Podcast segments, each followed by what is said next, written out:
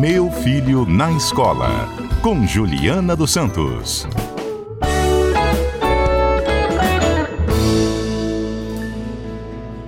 Quando você chega na classe, nem sabe quanta diferença que faz. E às vezes faço que não vejo e nem ligo, e finjo ser distraída demais. Quantas vezes te desenhei, mas não consigo ver o teu sorriso no fim.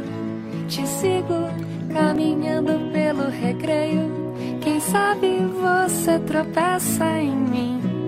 Se namora quem vê você chegar com tantas cores, e vê você passar perto das flores. Parece que elas querem te roubar. Pode namorar na escola ou não pode? Ih, fulano beijou fulana, fulano e fulano estão andando de mão dada. Quem nunca passou por isso no ambiente escolar? Casalzinho da escola. Casalzinho na sexta série já começou, aquele casalzinho na quinta talvez, né? Quarta não, né, gente? Depende. Não sei. É a pergunta de hoje. Tem idade certa para namorar? É bom ou não namorar quando se é jovem, assim, bem jovenzinho? O que, que você acha, hein? Para participar, o nosso telefone, Patrícia? nove nove dois nove nove quatro dois nove sete. Pensamos nesse tema atendendo uma sugestão que foi encaminhada à professora Juliana Santos, que é pedagoga, professora, e nos ajuda aqui nesse relacionamento. Criança, escola, pais, professores, enfim. Professora, tem uma regra básica assim, de todas as escolas em relação ao namoro dentro da escola? Tem no currículo oculto, mais do que no estatuto da escola, tá? O que, que, que é, que é isso? Currículo oculto? Curr- currículo oculto é aquilo que não está no papel, registradinho, mas que a gente sabe que não pode, que não deveria, que a escola vai reprimir de alguma forma. Agora, algumas escolas trazem no regulamento mesmo, que não pode namorar, não pode dar a mão, não pode sentar junto. É, eu já vivi situações de coordenador pedir para fazer mapa de sala para separar os casais, porque estava atrapalhando a aula, atrapalha os outros colegas, fora o próprio casal que se atrapalha ali no, no processo, nas briguinhas que acontecem, tudo desemboca na sala de aula, gente. Então, depende muito da instituição, mas a, a grande verdade é que as escolas, principalmente as particulares, tentam evitar que esses namoros aconteçam ali dentro da instituição. Mas é, chega uma certa idade, talvez sétima, oitava, é impossível, né? Porque os casais se formam, assim, treze, catorze, quinze anos. Ensino é. médio, então, muito difícil. Ensino médio já, Aí, já, como dizem eles, né?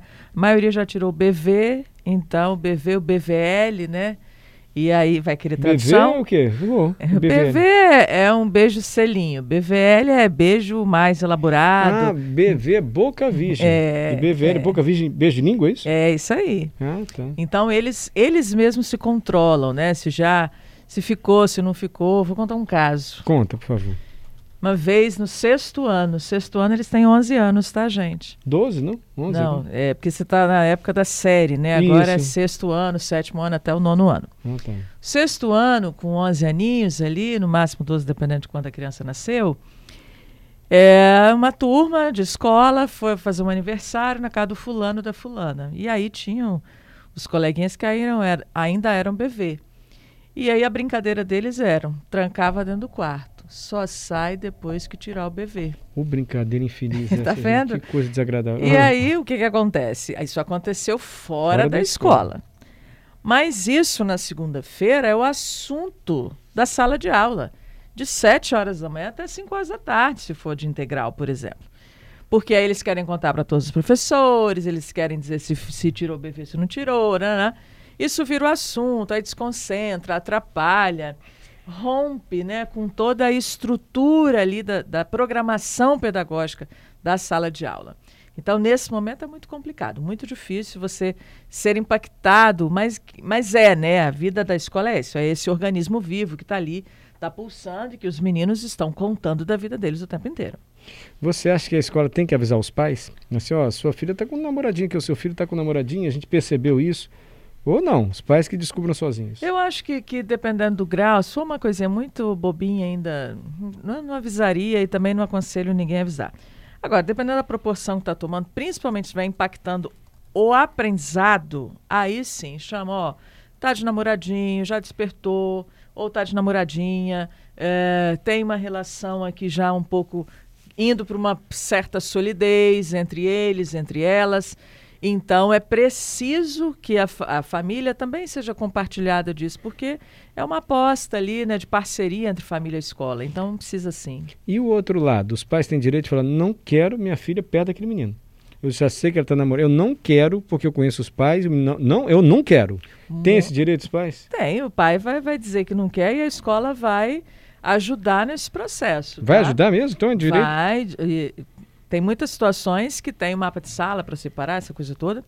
É, e os pais ficam ali, aí, tá junto, tá separado, sei o quê, nananã. Alguns cobram no, ao final do dia. E aí, como é que foi hoje? Porque, de fato, eles não querem e é um direito do pai, né, com o menor ou uma menor, não querer. É, você já ensinou para a gente as linhas pedagógicas é. das escolas, até para a gente escolher a escola do filho, enfim. Varia essa questão do namoro de acordo com a linha pedagógica ou isso? As escolas confessionais, elas são talvez um pouco mais rígidas, né? É, mas as outras não, isso não varia muito da linha pedagógica, não. Adalberto lhe citou a questão, eu falei, não, Adalberto, eu acho que é coisa de neurociência, da pessoa, uhum. que as meninas amadurecem primeiro. Eu falei, Adalberto, não, Mário, não tem nada disso. Pela sua experiência de sala de aula, seu conhecimento também teórico, isso é fato ou não é? Fato. Adalberto, um a zero para mim. Agora a Juliana falou. Agora você acredita, né? É, elas amadurecem sim, eh, despertam para as relações amorosas também mais cedo. Eh, os meninos ficam mais entre eles, aquela coisinha lá. Mas cada vez mais cedo o indivíduo, se, independente do gênero, eles estão com os olhares atentos, com os corações batendo. Mais aí. Cedo, é? É, cada vez mais cedo. Porque a gente vive numa sociedade muito sexualizada e sensualizada. Então, se você observar as músicas que ouve, os programas que vêm, é, as roupas, você não tem. Antigamente, você ia comprar roupa para a menina, vamos botar o exemplo da menina, É, tinha um babadinho, a fitinha, tá, tá, tá. Hoje você entra numa loja de departamento, você vê que a roupa é de uma mini adulta, né? O croppedzinho tem, o cropped para para adulta tem para criança. Então você tem uma mini adulta ali dentro de casa e tudo que cerca leva para esse olhar do querer alguém, do querer o outro. É, então cada vez mais cedo as pessoas estão se relacionando. Professor, e se acontece na escola da estudante, a estudante, se interessar por uma namorada? Ou o aluno se interessar por um namorado? Ou um professor, e ele tiver um namorado e não uma namorada? É, as escolas estão preparadas para lidar com isso? Não? Não. As escolas, muitas não querem nem falar Ué. sobre isso. Por quê? Porque famílias são muito diferentes. Na nossa, na nossa época, parece até que eu sou velha, eu não sou, viu, gente? Não, não sou tão velha assim. Não. Mas quando eu era jovem, estava na adolescência, a gente nem ouvia se, se existiam ou não casais homoafetivos. Isso há alguns anos atrás. Hoje, é, pela, pela cultura diferenciada, a gente já sabe, a gente já olha para o indivíduo, olha, a orientação sexual dele não é hétero. Mas a escola não quer botar a mão nisso, porque muitas famílias tratam isso como tabu, não querem falar, acham, ah, o que, que o outro vai pensar, ou quanto que meu filho ou minha filha vai sofrer, e é uma verdade, tá? Sim. O sofrimento do menino e da menina, primeiro para ele se reconhecer, aceitar e assumir. Porque o próprio entorno, às vezes entre eles, não. Mas um aluno mais velho, um próprio professor...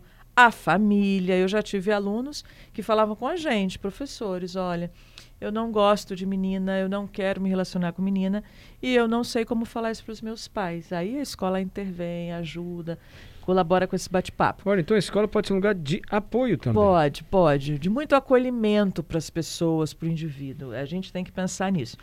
Mas, a priori, elas não querem botar a mão nesse vespeiro, porque envolve... famílias e famílias muito tradicionais às vezes. Agora eu tenho a sensação que o bullying em relação a isso, ele deve ter diminuído, porque as, as gerações, elas já são mais tolerantes. São mais críticas, mais acolhedoras. É, mais é, acolhedoras e aceitam mais como algo natural. Assim. Sim, muito mais natural.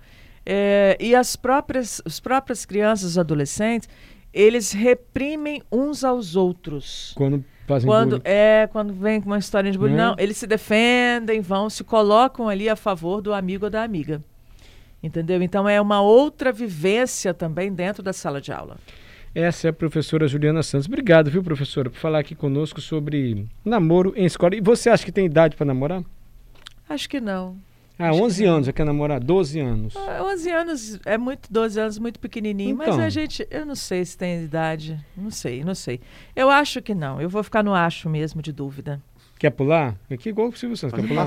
Pula essa? É, eu vou passar. Pulou. Pulou. Vou passar pro Schaefer. Pulou essa. Schaefer já respondeu. Obrigado, professora...